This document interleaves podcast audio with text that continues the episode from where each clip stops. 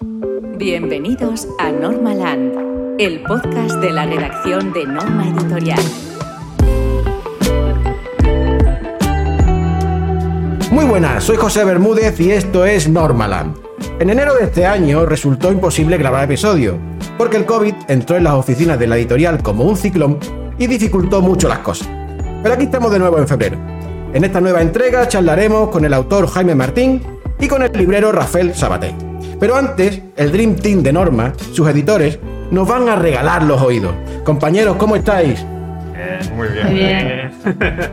Los conocéis de sobra. Son Cristian Escudero, editor de Astronave, Anabel Espada, editora de manga, Arnaud París, de Americano, y en sustitución de Álvaro Nofuentes, que ha sido papá, nuestro editor de Europeo, se encuentra el director editorial de Norma, Luis Martínez.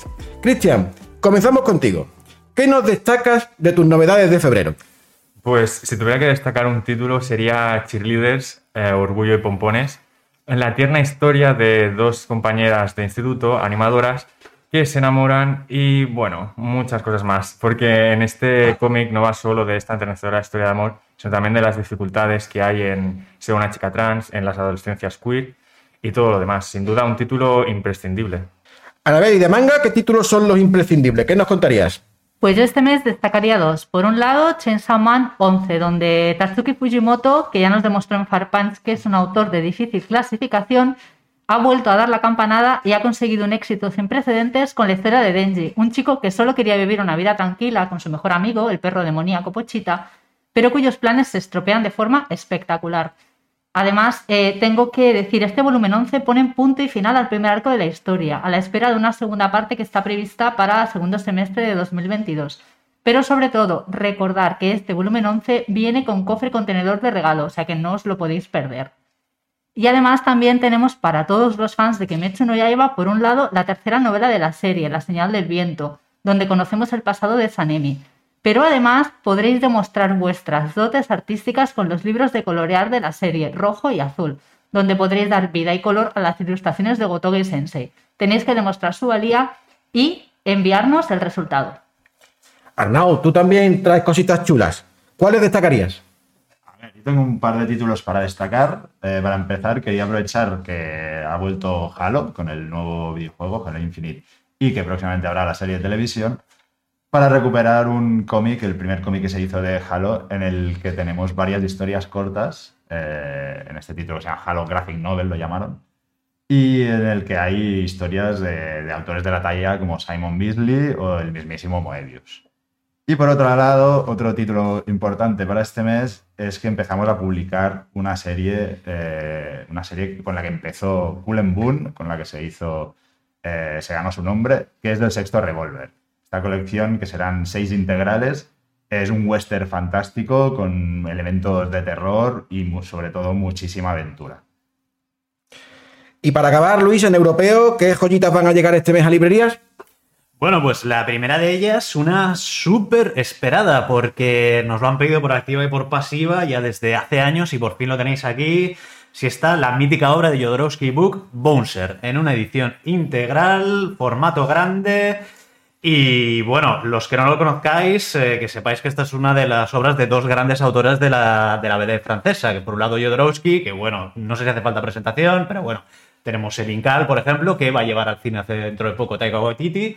Y eh, por otro lado, eh, el Gran Book, del cual tenemos varias obras en Norma Editorial. En este caso, hacen un western, ¿de acuerdo? Un western rarito, porque ya sabemos que todo lo de Jodorowsky pues, tiene una, vuelta, una vueltecita de tuerca, con el arte descarnadito, sucio, violento de, de Book, que presentamos en una gran edición integral que, bueno, eh, es uno de los imprescindibles de la BD contemporánea.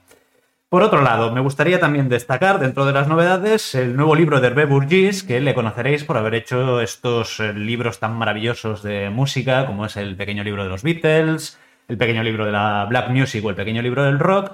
Esta vez se sale un poquito de registro y empieza a hablarnos de ecología. Tenemos el pequeño libro de la ecología, en el que daremos un repaso a la relación entre la naturaleza y el hombre de los últimos tiempos. ¿De acuerdo?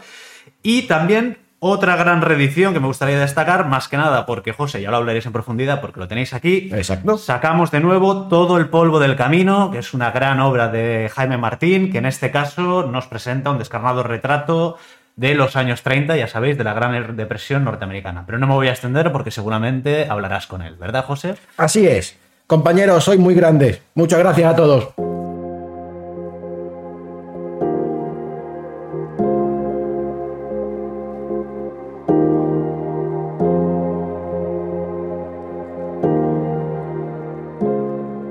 Como comentaba Luis, este mes de febrero publicamos una nueva edición de Todo el polvo del camino, la obra de Wander Antunes y Jaime Martín que presentamos en un formato más grande, el mismo que el de sus últimas obras publicadas en Norma. Siempre tendremos 20 años y jamás tendré 20 años. ¿Y qué mejor pretexto para, para invitar a su dibujante, a Jaime Martín, a esta su casa? Jaime, muy buenas, ¿qué tal estás? Hola, muy bien. Encantado de estar aquí. Muchísimas gracias. A ti no hace falta presentarte, Jaime, pero lo voy a hacer para presumir de invitado.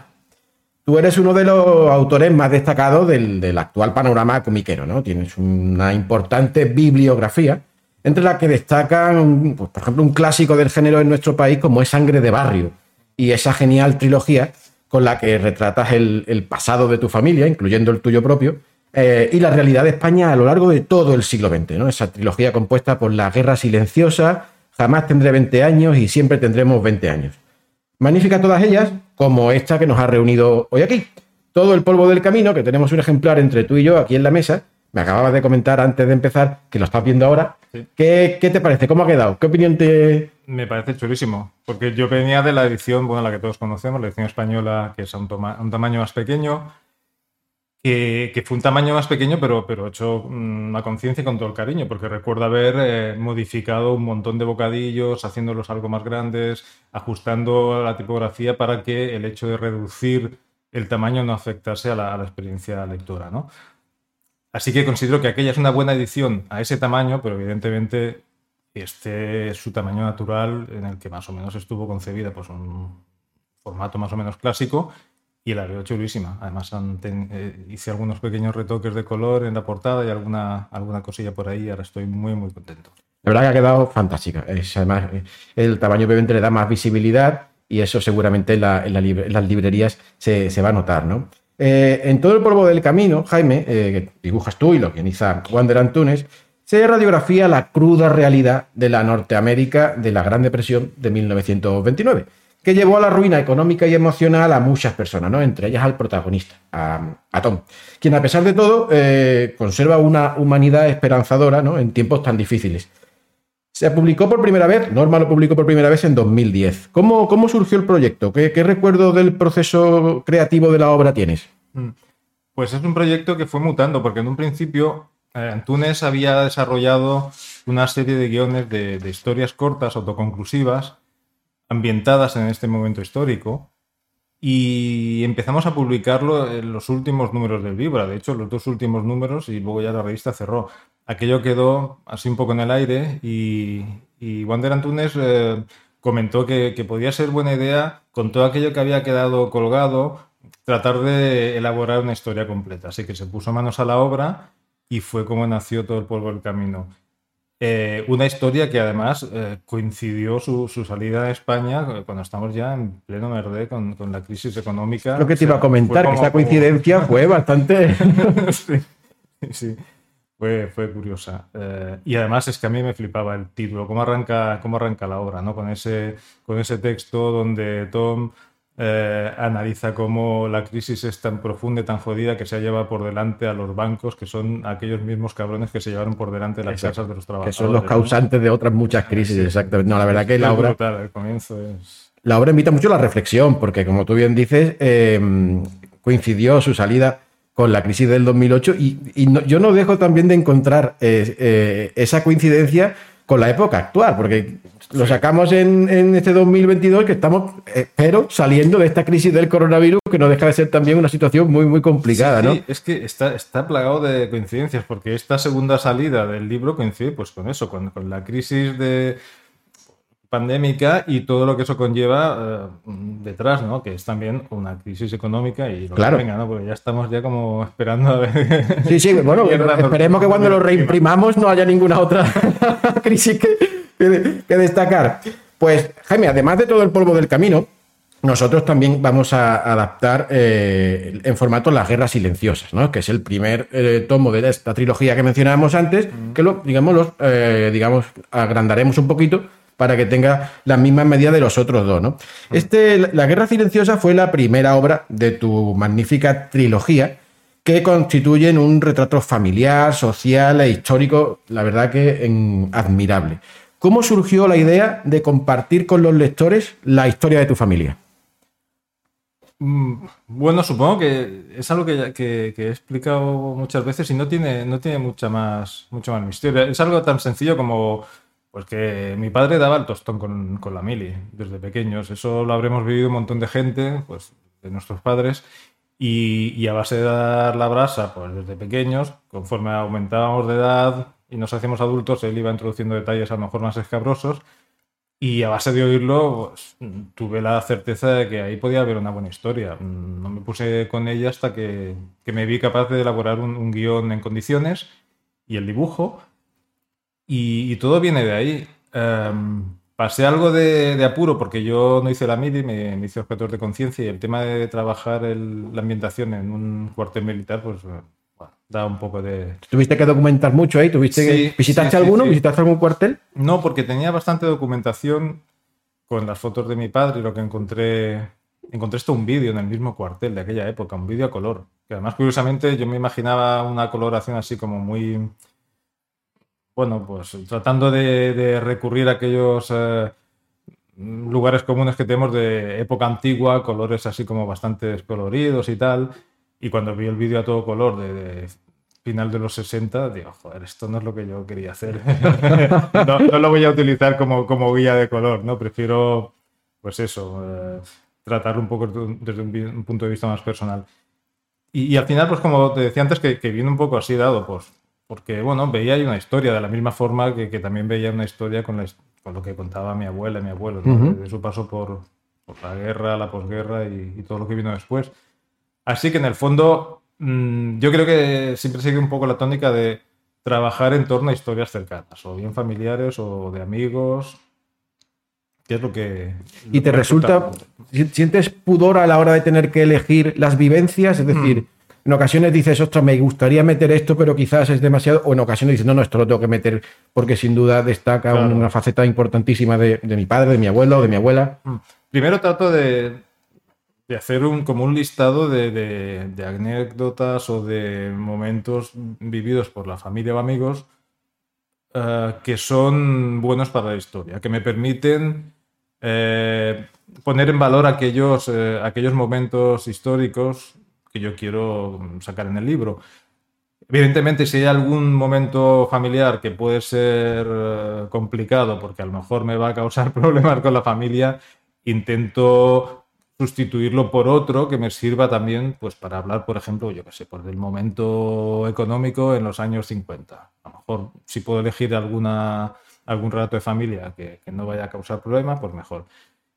Eh, eso siempre, siempre hay que mirarlo. Además, estoy ya harto de, de hablar o de leer entrevistas donde gente que se ha dedicado a hacer cosas como más brutas, contándolo todo y arrasando con todo lo que se encuentra a su camino, acaban Luego tiene- con la familia. ¿no? imagino, tampoco, claro. tampoco quiero llegar a eso.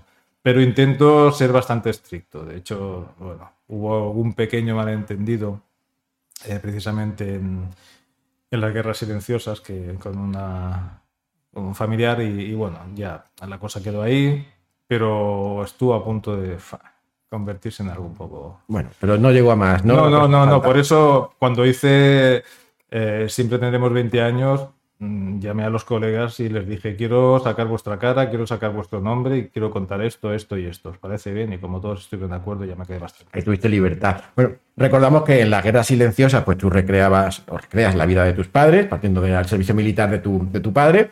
En Jamás tendré 20 años, la de tus abuelos, y en Siempre tendremos 20 años, la tuya propia, ¿no?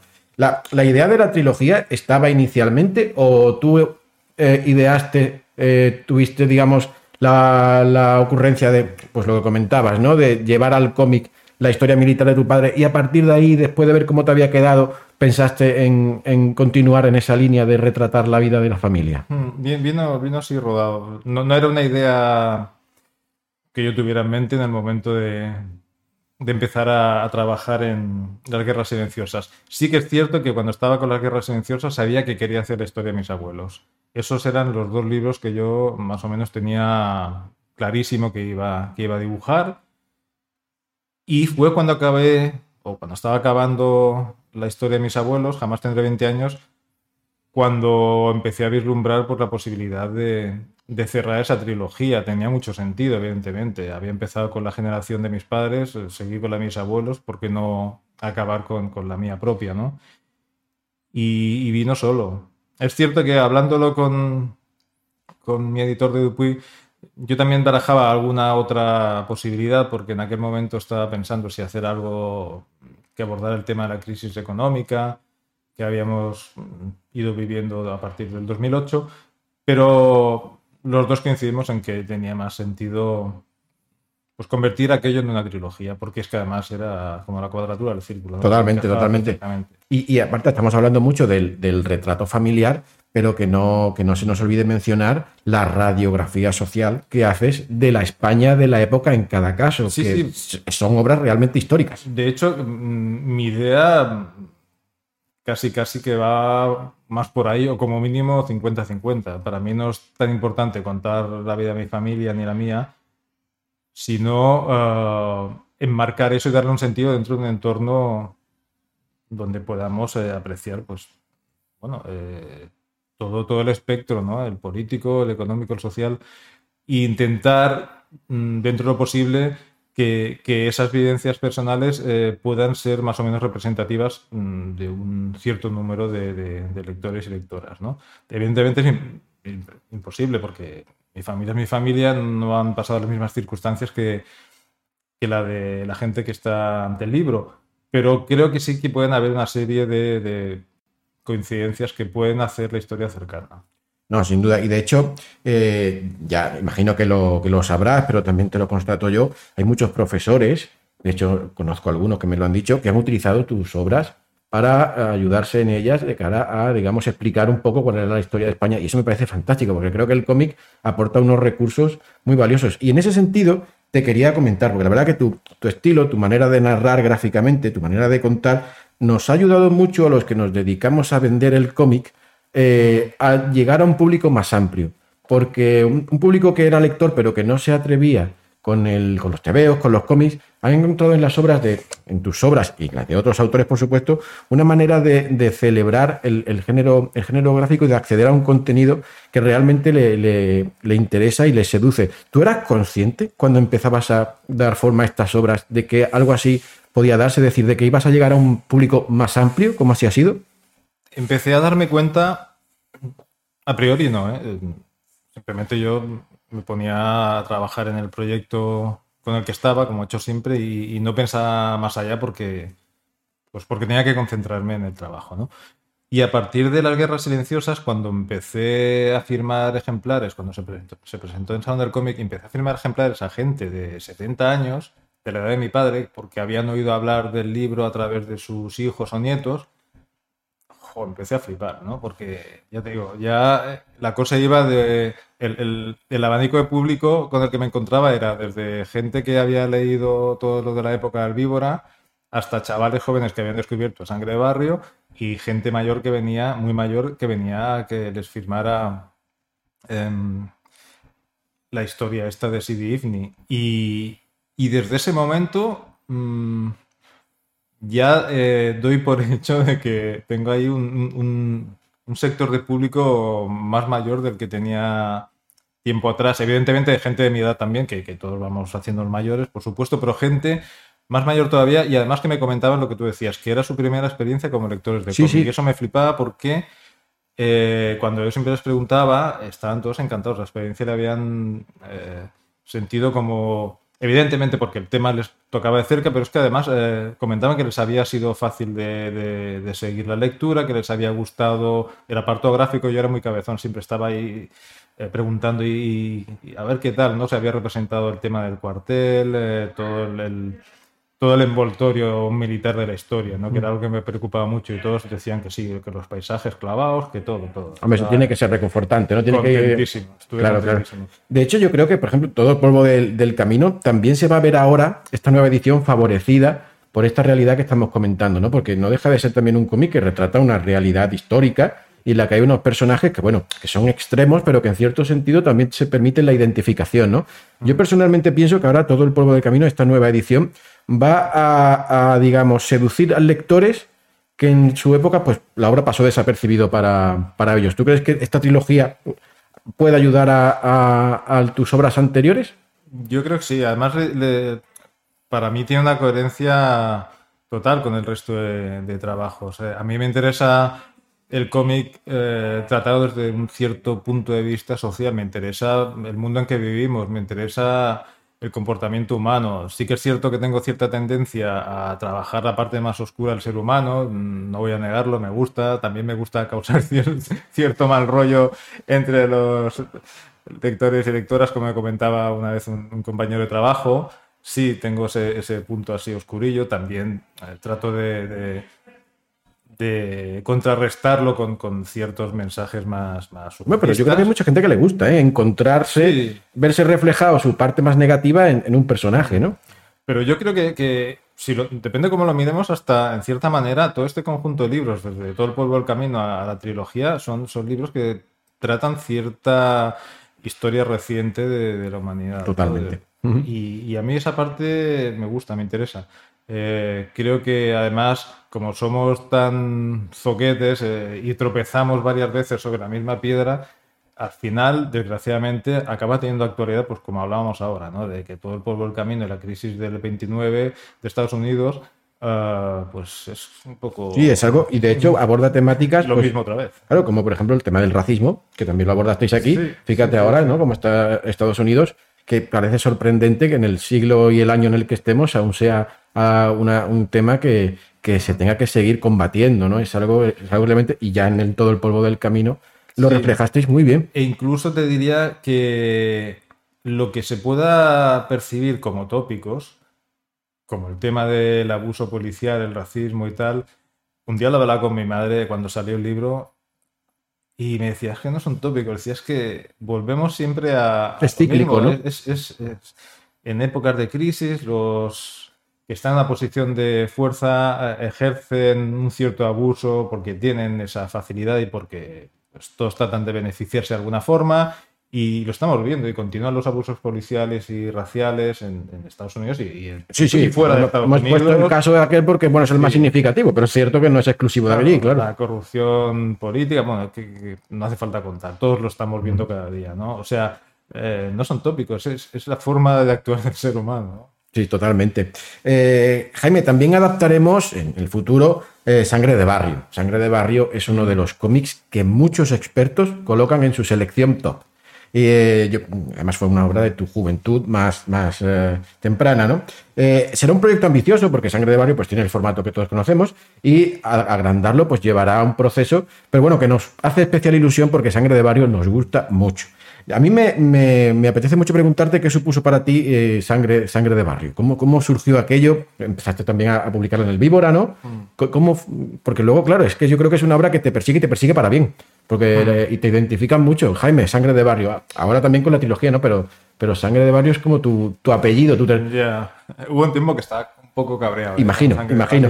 barrio. Solo, solo era sangre de barrio, sangre de barrio, como si ya no hubiera hecho nada, ¿no? Pero en su momento lo viví, pues ya te puedes imaginar. Si eso salió publicado en el 89, supongo que empezaría a dibujarlo o a escribirlo primero a final del 87 Ujú. y me pasaría el año 88 dibujándolo. No sé, más o menos. ¿eh? En fin, yo era muy joven. eh, y claro, esto era como un reto. Por un lado era llegar a la máxima ilusión que podía tener cualquier dibujante novato, que era que le ofrecieran publicar su primer álbum. Y segundo, era como un desafío, porque además era un libro que no había, era una historia que no había salido eh, serializada en la revista Víbora, sino que salía así de sopetón en, en formato álbum de grapa. Y, y claro, yo estaba asustado, ilusionado y asustado, porque pensaba, bueno, como esto no le guste a nadie, ya aquí no me van a querer más, me van a echar una patada en el culo, ¿no? Y sorprendentemente fue, fue un éxito total, eh, hasta el punto de que, bueno, re- reedición tras reedición, cuando yo ya llevaba otras cosas hechas, solo se hablaba de sangre de barrio, estaba cansado. Ya imagino, imagino. Sí, sí, pero claro, es que es una obra que gustó, yo creo que marcó mucho a una, a una generación de lectores y de hecho todavía hay gente, a mí me sorprende que incluso gente joven, gente que quizás sí. era niña cuando, cuando empezó, cuando publicaste Sangre de Barrio, que me, me pregunta, oye, ¿cuándo vais a reeditarlo? O sea, gente que, que ha heredado ¿no? ese gusto por, por, por tu obra y eso es bastante ilusionante, ¿no? Mm, Yo me siento, ya me siento reconciliado hace tiempo. ¿eh? Eh, sí, me costó, pero ya, ya me siento reconciliado con la obra. Y, y curiosamente volvemos a lo mismo que hablamos antes, con, con todo el pueblo del camino, que Exacto. es un, es un libro que se va a reeditar una vez más en un momento en el que hay muchos chavales y chavalas que están ahí con lo de los 80 en la cabeza, lo tienen como muy idealizado y, con esa nueva tendencia de, de lo kinky ochentero, en lo estético incluso. Y joder, eh, Sí, sí, va a hacer una obra pero, actual. pero la- los 80 ta- estaban llenos de mierda también. Y Exacto. todavía todo ese rollo de, de drogadicción, de problemas de, de falta de integración social, de, de gente que venía de fuera del país o de otras regiones.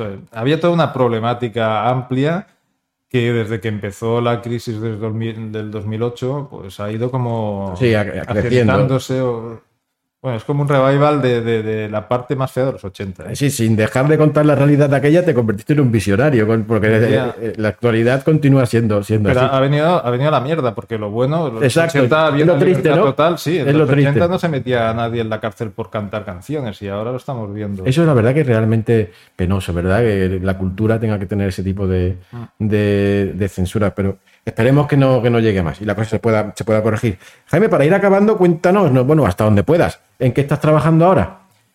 Em, pues estoy con una historia que no tiene eh, nada que ver con la anterior, porque está ambientada en, a finales del siglo XIX, en los Pirineos.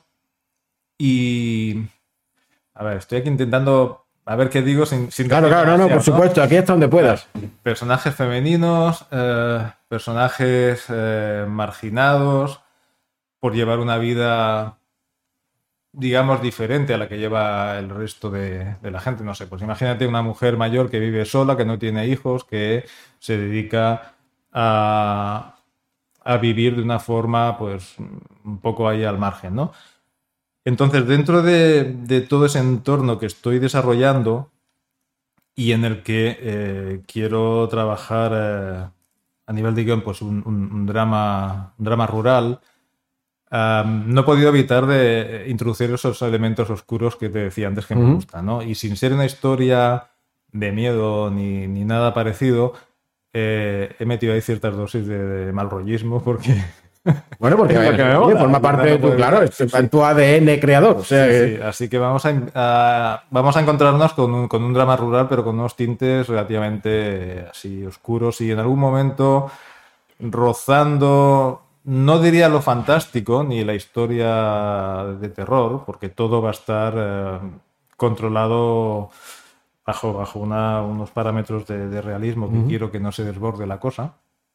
Pero bueno, va a tener algo ahí oscuro. o sea, será ficción, será una obra de ficción. Sí, sí, es una obra de, fic- de ficción, aunque eh, apoyada eh, con toda una serie de documentos que a mí siempre me gusta utilizar porque quiero que esté bien emplazada en su momento. ¿no? Y, y afortunadamente conservaba un libro sobre la, Cata- la Cataluña del siglo XIX, de cuando mi época de estudiante, donde he podido rescatar eh, documentos que me que me dan, me aportan la información pues de- del trabajo infantil en las primeras fábricas, cuánto cobraban los, los niños, cuántas horas trabajaban, eh, un escrito de un de un sacerdote donde despotricaba sobre su púlpito eh, y decía que los padres que llevan a sus hijos e hijas a las escuelas laicas pecan más que si llevasen a sus hijas, si arrojasen a sus hijas eh, por un despeñadero o las llevasen directamente al mundo de la Madre prostitución. Decían que era, era peor llevarlas a una escuela laica que hacer eso con sus hijos. ¿no? Y se quedaría tan tranquilo el tío después sí. de decir eso. Pues ese tipo de cosas, eh, yo siempre que puedo trato de recuperarlas y me gusta que siempre haya una base ahí eh, histórica que aporte algo más que, que la historia de ficción. Esto que acabas de comentar no deja de ser también Terror puro y Y, duro. y- y- y- y- y se ve reflejado también en la actualidad, porque en la Sí. actualidad ahora también todo este tema de, Sí. de los abusos de la iglesia y demás están también muy en. han adquirido ese- esa visibilidad, ¿no? Pues Jaime, te agradezco muchísimo que te hayas acercado a- aquí a Normaland a contarnos un poquito, pues bueno, tus impresiones sobre la nueva edición de Todo el Pueblo del Camino y a echar este ratito de charla. Muchísimas gracias. A vosotros por invitarme.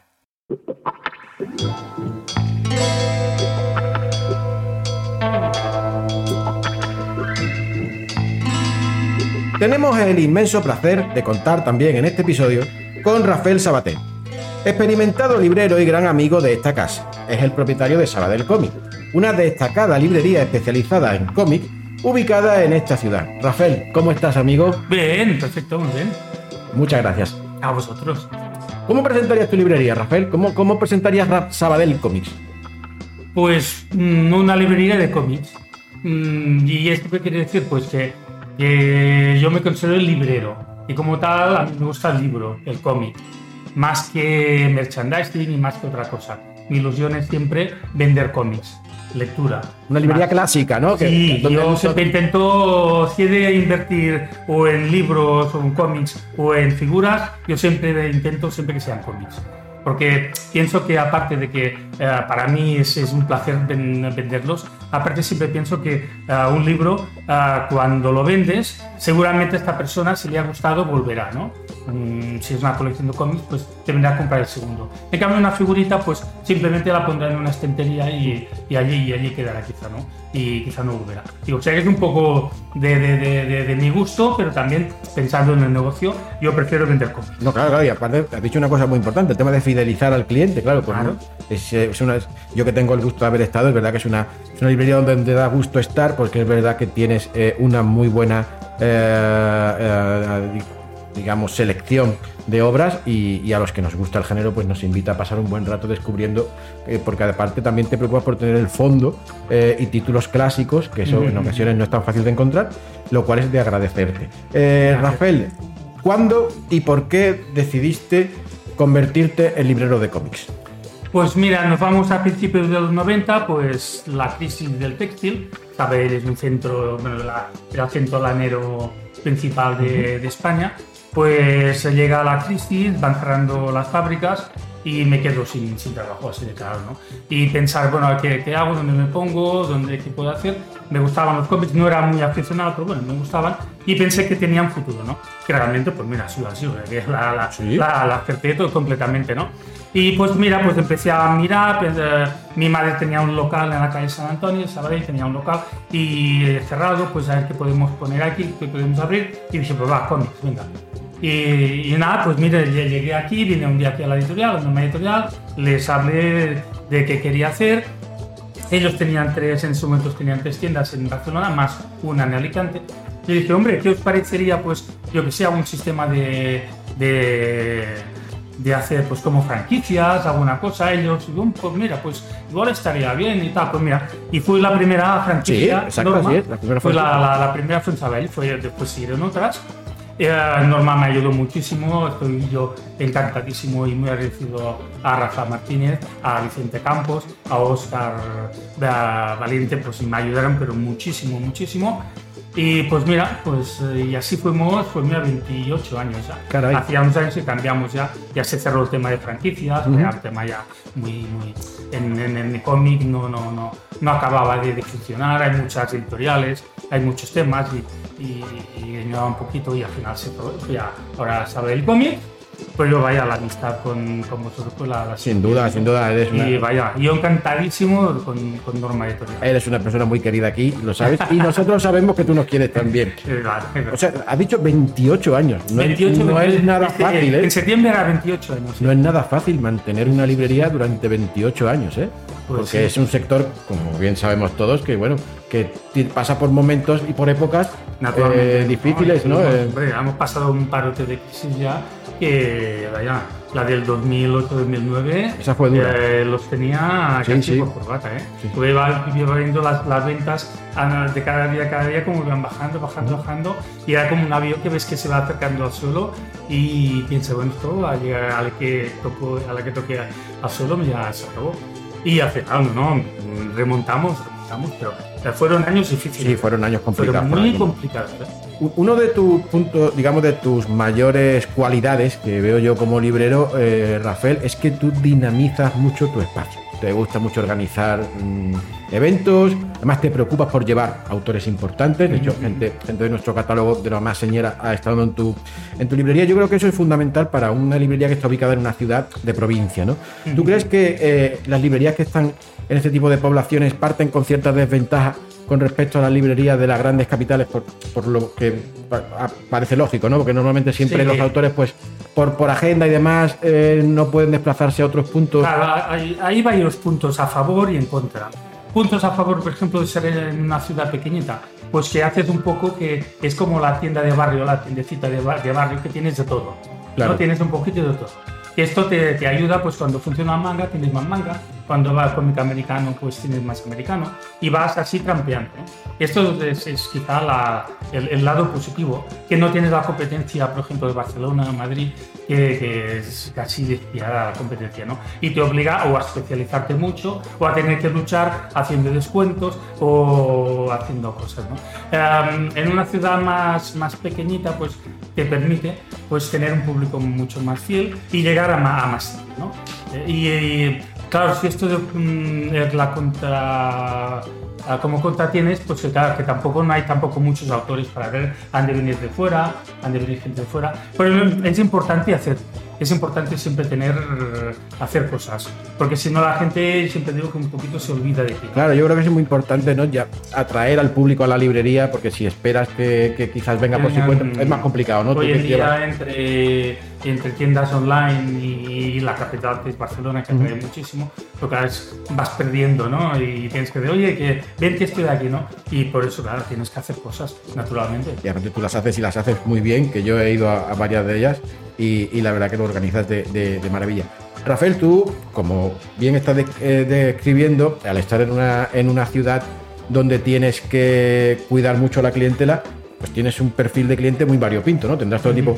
Pero si tuvieras que definir algún punto en común que tengan todos, o, o bueno, decir, la verdad que mis clientes lo que más suelen valorar de mi tienda o, me los- o lo que me suelen destacar es esto. Mm, ¿Tú crees que existe un nexo de unión entre todos ellos? Pues no sé, no sé, no lo sé.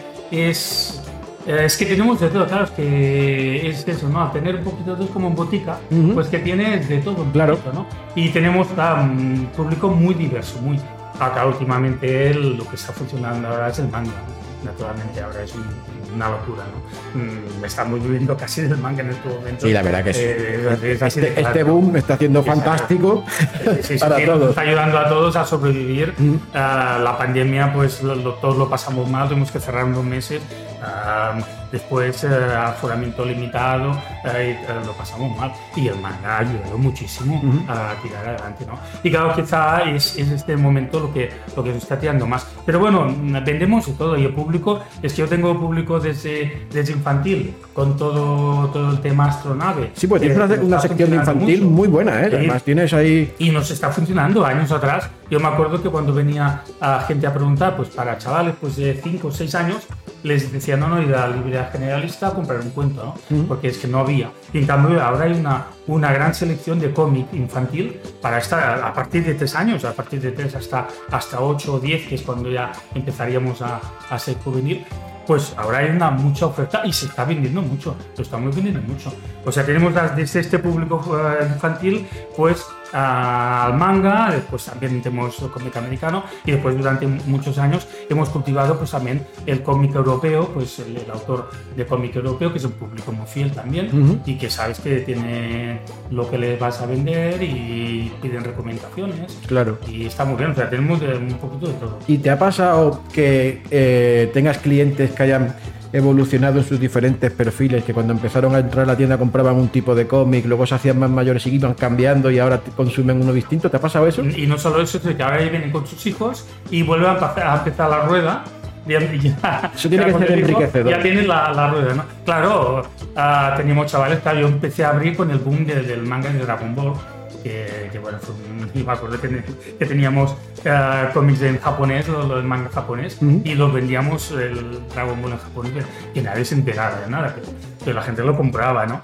Y, y esta gente, pues estos chavales, pues que empezaron con esto, pues claro, fueron evolucionando, se han ido haciendo mayor y ahora lo- aún tenemos muchísimos, pero muchísimos, pero ya me lo cuentan, ¿no? Lo cuentan, ya me me acuerdo, te acuerdas, tal, y lo hablamos de que en plan que batallitas. Ilusionante, Sí, es claro, lo hablamos ¿no? en Sí. plan batallitas, ¿no? Recuerdo Emotivo, cuando claro que sí. Y me compraba, que hostia, es verdad, que publiqué, que se publicaba aquello, es verdad, tal.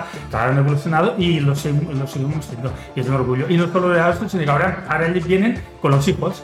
Y claro, eh, cuando Es bonito. con los chavales, Claro, es y que los chavales pues ya empiezan ya un poquito con la afición, pues claro, hombre, pues yo encantadísimo. Claro que sí. Oye, Rafael, en Sabadell la, la escuela Joso cuenta con una, con una sede, ¿no? Eh, y, y allí en Sabadell es verdad que viven muchos autores de cómics, ¿no? Sí. Esto, ah, ¿tú has notado que esto ayude a darle visibilidad al género en la ciudad? O sea, ¿tú Sí, notas sí, cómo sí, esto pues, fortalece la... Claro, claro, sí, sí, sí, sí, sí. Así de claro, sí, sí. Claro, parece que no, pero mm, la escuela en sí nos trae mucho, mucho afición, acá, crea, crea mucha afición. Porque muchas veces ah, me he encontrado que, que, que- que eso sí que es curioso, que ah, vienen, por ejemplo, los más jovencitos, vienen por el manga, ¿no? Y en la escuela, quieras o no, les van enseñando otras otros estilos ah, y, de- y se ve, ves que al principio venían por el manga y de golpe pues ya te empiezan a pedir, pues yo qué sé, cosas ya más ah, trabajadas, ¿no? Por ejemplo, Bilal, ¿no? Eh, alguna cosa de Bilal y de, mira, esta, este era de, de manga, ¿no? Sí, sí, y, ahora- fíjate. y al ir a la escuela ya les han enseñado ah, otras otras cosas eh, más, mucho más elaboradas o, o diferentes, ¿no? Y, y ves cómo van evolucionando, los chavales van evolucionando y la afición que tenían a, a, a- a superhéroes o, o a manga, pues ya ves que ya te van pidiendo ya mucha más novela gráfica, ya va y dices, mira, ¿ves? Claro, y es- tú es eres, buenísimo, claro, buenísimo. tú eres testigo principal de ese crecimiento en la Sí, sí, afición, ¿no? Lo cual... Y que las escuelas, de las escuelas de cómics son buenísimas para crear afición y sobre todo les enseñan eso, ¿no? Que ya no es un, pasa a ser simplemente una, una, una simple afición temporal de estos que vienen y van y, y ahora es del videojuego, ahora es del cómic, ya después será otra cosa. Ya ves que ya queda el pozo que queda y ya les queda aquello que, que ya te va a venir. O sea, para mí, por muchos años que, que haya escuela de cómics, la continúe Jorge allí. por muchos años. Claro que sí. Oye, Rafael, ¿y qué opinión te merece a ti la, la actual y dulce situación que estamos viviendo en el, en el que comentábamos antes, ¿no? Por lo bien que se está vendiendo sobre todo el manga. Tú que llevas tanto tiempo en esto, ¿qué, qué opinión te merece? ¿Crees que es algo cíclico? ¿Crees que es algo que ya ha llegado para instalarse y y a partir de aquí todo es crecimiento? ¿Tú tu experiencia qué te invita a pensar? Yo ya he vivido dos o tres crisis y sé que lo que sube acaba bajando. Eso está clarísimo, ¿no? Pero claro, yo cada vez veo que hay no más afición, pero sí que ya se va normalizando. El cómic se normaliza. Eh, cuando yo abrí era una cosa casi de frikis y era aquello de, de, de eso. Y ahora no, ahora ya llevamos ya unos años ya que ya se está presentando como, como una actividad más cultural, como una, como una tendencia pues ya definitiva que ya, ya, queda, ya está aquí para quedarse. Eso está clarísimo. Que vendrá tendrá subidas y bajadas, dependerá también de la crisis económica, del, dinero que tenga la gente y de, lo que vaya apareciendo también. Porque ahora si van apareciendo nuevos hábitos de cultura y de entretenimiento, pues también nos hemos de ir de aquello a, a de, a codazos, ¿no? Abrir paso a codazos. Pero mm, de 20 años para aquí, el cambio que, ha habido, la tendencia a ya normalizar el, el cómic como un acto más cultural, ya está muy interiorizado en la gente y dice, sí, realmente, ahora sí ya somos un poco cultura. Ya estamos un poco ya, cuando Sí, hablas algo de cómics, ya ves, ya ves que ya mucha gente ya te, ah, sí, a cómic, ah, sí, ya te habla de cómics. Ya no es minoritario y underground, sino que ya es una cosa que tiene un... Año atrás era aquello como una a- rara aviso, como una cosa de frikis, una cosita así. Y ahora no, ahora hablas con gente que no, que no es aficionada, pero conoce, conoce el medio. Y eso es muy importante. Claro que sí. Oye, hemos hablado del Rafael librero, vamos a hablar del Rafael lector. ¿Qué le gusta a Rafael Sabater leer? un poquito de todo. Yo, tengo la- Yo te imagino que también tendrás que leer muchas veces por, por- Sí, por sí. trabajo, claro. Yo tengo la suerte de que simplemente cojo un, un cómic, me voy a casa, me lo leo y al día siguiente lo devuelvo. Exacto, ¿no? En buen estado, lógicamente. Claro. Pero ahí está la, la gracia que tengo, que puedo leer muchísimo, ¿no? A mí me, me gusta sobre todo cómic erótico. Me gusta mucho, mucho, mucho.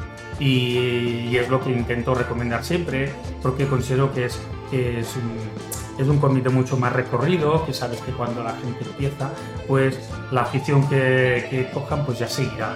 No es tan volátil como puede ser el de superhéroes o, o el manga, ¿no? Y es un un público mucho más fiel.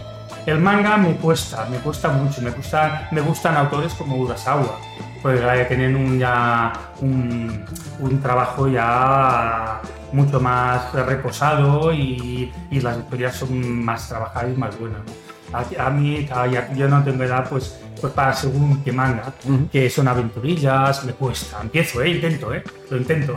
Sí, sí, no, claro, claro. Lo intento, Como librero intento tienes que estar día, Claro, ¿no? claro. Es de recomendar, pues ya a mí, a mi edad, pues ya hace 70 años me los leía todos, ya, ya me cuesta. Y ya cómica eh, de superhéroes también. A mí lo, lo que más me gusta es la novela gráfica. Es donde encuentro, pues me, me me encuentro más reflejado. Y es donde, también donde hay historias que, ah, aparte de ser mucho más reflexivas, también a veces, sobre todo el tema histórico, ah, que ves, me aporta algo más, no de una simple aventura. Ujú. ya intento siempre que, que el cómic eh, ah, tenga para mí alguna lectura más, aparte de simplemente pasar el tiempo. Y cuando, porque seguro que se te ha presentado la ocasión, te entra alguien que no es aficionado al cómic y te dice, por favor, recomiéndame uno para iniciarme. Eh, ¿Cuál, no, no hace falta que sea de, de normal, ni mucho menos. ¿Cuál sueles recomendar o cuál es el que tú tienes ahí en mente diciendo es que este para iniciarse en el cómic es Claro, que maravilloso? yo siempre, a, a mí me encanta cuando vienen así. Claro, claro, es que es- No, otro, otro. Claro, claro, claro. Otro grupo. Otro. voy, exacto, Que no lo- voy a reclutar a un nuevo. a nuestro lado, a ver, a ver si le recomiendo bien y, y, y empiece ya a leer cómics, ¿no? O sea, yo encantadísimo, ¿no? Pues, ah, porque al primero le pregunto un poquito a ver qué aficiones tiene, porque ¿verdad? puede ser am, cosas ah, muy diferentes, ¿no? Por ejemplo, un cómic que recomiendo, que estuvo agotado mucho tiempo y ahora vuelve a estar disponible, lo celebro, es el Ángelus, de OMS y de... Qué maravilla de cómic, ¿eh? Es una maravilla, porque les empiezas a explicar un poquito la historia de Dalí cuando era pequeño, que tenía el cuadro del Ángelus y él decía aquí hay algo, pasa algo raro. Y después de esto en el museo lo, sé, lo comprobaron que realmente en ese cuadro hay alguna cosa más pintada debajo. Claro, y después ya, ya les la intriga y ahí. Claro, es que al guion maravilloso se suma el dibujo, de, el dibujo de Oms, que es no, una- así con la paleta gráfica de la pintura, utiliza una paleta gráfica de la pintura.